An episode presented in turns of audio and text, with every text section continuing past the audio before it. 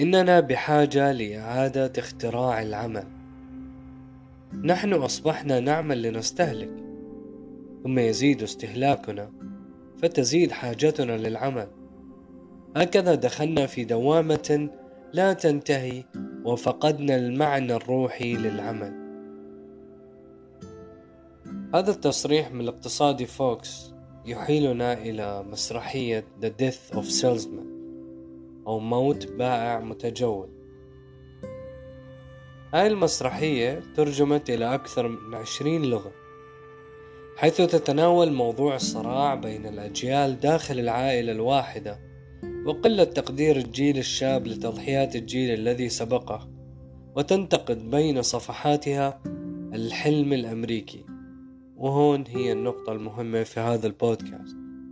فنجد الكاتب يلقي الضوء على قضية الفقر والطموح ضمن بعدين مختلفين. الأول هو العائلة الواحدة وما ينتج عنه من تفكك وتناقضات في وجهات النظر والثاني في الاستغلال والطمع وما ينتج عنه من أزمات اجتماعية. يعود ويلي إلى منزله مرهقا بعد رحلة عمل كانت قد ألغيت. وبدافع القلق على صحة ويلي الذهنية وحادث السيارة الذي حصل له مؤخرا. اقترح ليندا زوجة ويلي أن يطلب من مديره هاورد واغنر السماح له بالعمل في مدينته دون أن يضطر إلى السفر خارجا يشتكي ويلي إلى ليندا أن ولدهما بيف لم ينجز شيئا يذكر في حياته حتى الآن. على الرغم من وعد بيف بذلك كونه كونه رياضي في المدرسة الثانوية إلى أنه أخفق في مادة الرياضيات وبذلك لم يرتد الجامعة أبدا. بعد عودة بيف الغير متوقع من المنطقة الغربية يستقر بيف وأخوه هابي بشكل مؤقت في منزل عائلة لومان مع ليندا وويلي مستغرقين في استرجاع ذكريات طفولتهما معا. يناقش الوالدان تدهور حالة أبيهما العقلية الذي يدل عليها تردده الدائم بالإضافة إلى ملاحظتهم أنه يتكلم مع نفسه في أوقات كثيرة. يغضب ويلي من كون الولدين لم يستقرا إلى شيء حتى الآن وكجهد منهما لإرضائه يخبر الولدان ويلي أن بيف في نيته بداية مشروع عمل في اليوم التالي. اليوم التالي بينما يذهب بيف ليبدأ فكرة مشروعه يذهب ويلي ليطلب من رئيسه عملا داخل المدينة. ولكن ليس منهما من يصيب مبتغاه. يغضب ويلي وينتهي به الأمر حانقا حينما يخبره مديره في العمل. هاورد بوجوب أخذ استراحة وعدم العودة إلى الشركة مجددا في تلك الأثناء يقضي بف عدة ساعات في انتظار مقابلة موظف تربطه به معرفة قديمة ليطرح عليه فكرة المشروع. ولكن ذلك الأخير لا يتذكر. ويرفض المشروع وبتهور منه يسرق بف قلم حبر من مكتب الموظف بعد ذلك يذهب ويلي لمكتب جاره تشارلي حيث يلتقي بابنه برنارد صديق بيف في الطفولة والمحامي الناجح الآن. ويخبره المحامي الناجح أن بيف بعد رسوبه كان ينوي الالتحاق بالمدرسة الصيفية لتحسين علامات الرياضيات كي تخوله التخرج من الثانوية ولكن شيئا ما غير رأيه بعد ذهابه إلى ويلي في بوسطن آنذاك. يلتقي رجال عائلة لومان ويلي وبيف وهابي في مطعم على العشاء ولكن ويلي يرفض سماع أي أنباء سيئة من بيف.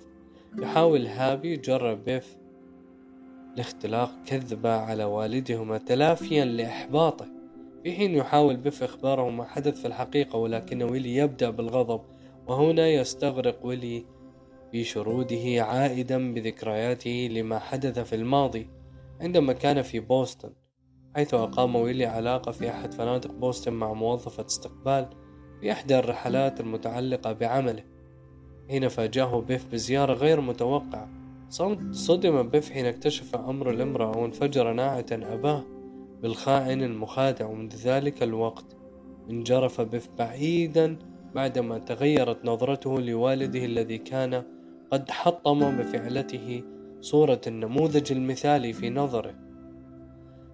يغادر الولدان المطعم ومعهما الفتاتان اللتان تعرفا إليهما تاركين خلفهما ويلي محبطا مشموشا وبعد عودتهما إلى المنزل توبخهما ليندا بشدة لتركهما ويلي وحيدا في المطعم.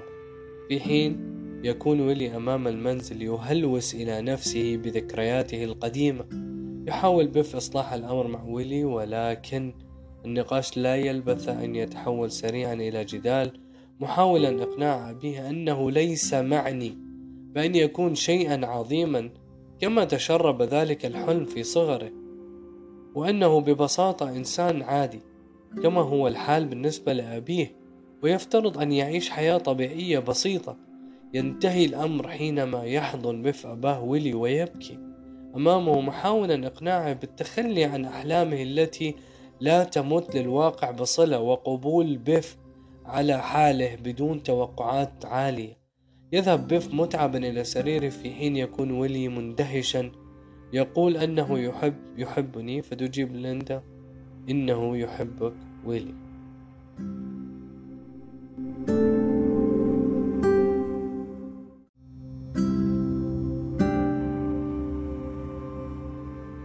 في نهاية المسرحية ينتحر ويلي بعد ذلك متعمدا حين يصدم سيارته بهدف تحصيل نقود التأمين.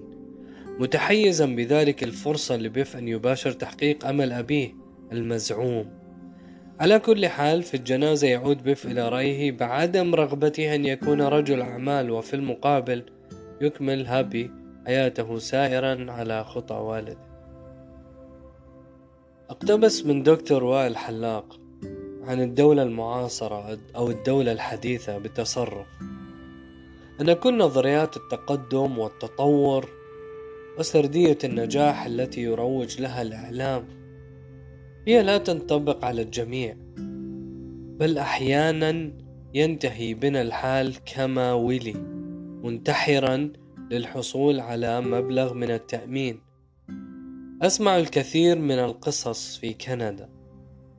على الأقل لأني أعيش هنا بأن هناك أخوات قد قاموا بقتل والدتهم رغبة في تحصيل مبلغ التأمين.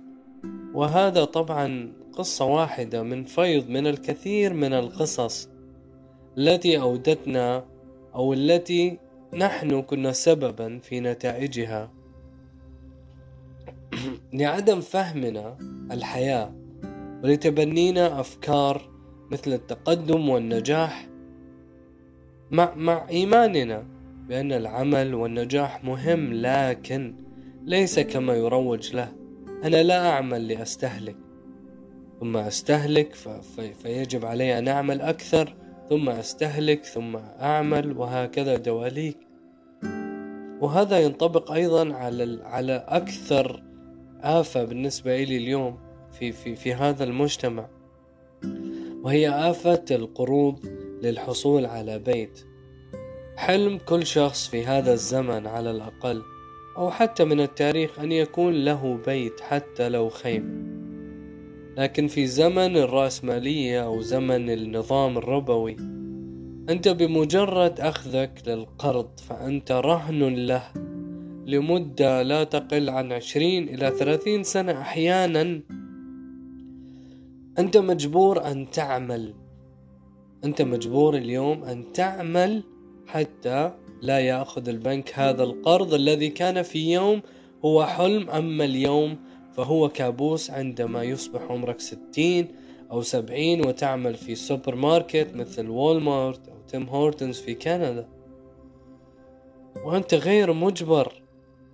فقط خوفا أو حفاظا على حلم سابق اتخذته إما بنفسك أو مع زوجتك أو مع عائلتك رغبة منك في الحصول على بيت أو إما دفع مجتمعي أو تقليد مجتمعي بأنه يجب عليك أن تحسن ال credit score تبعك.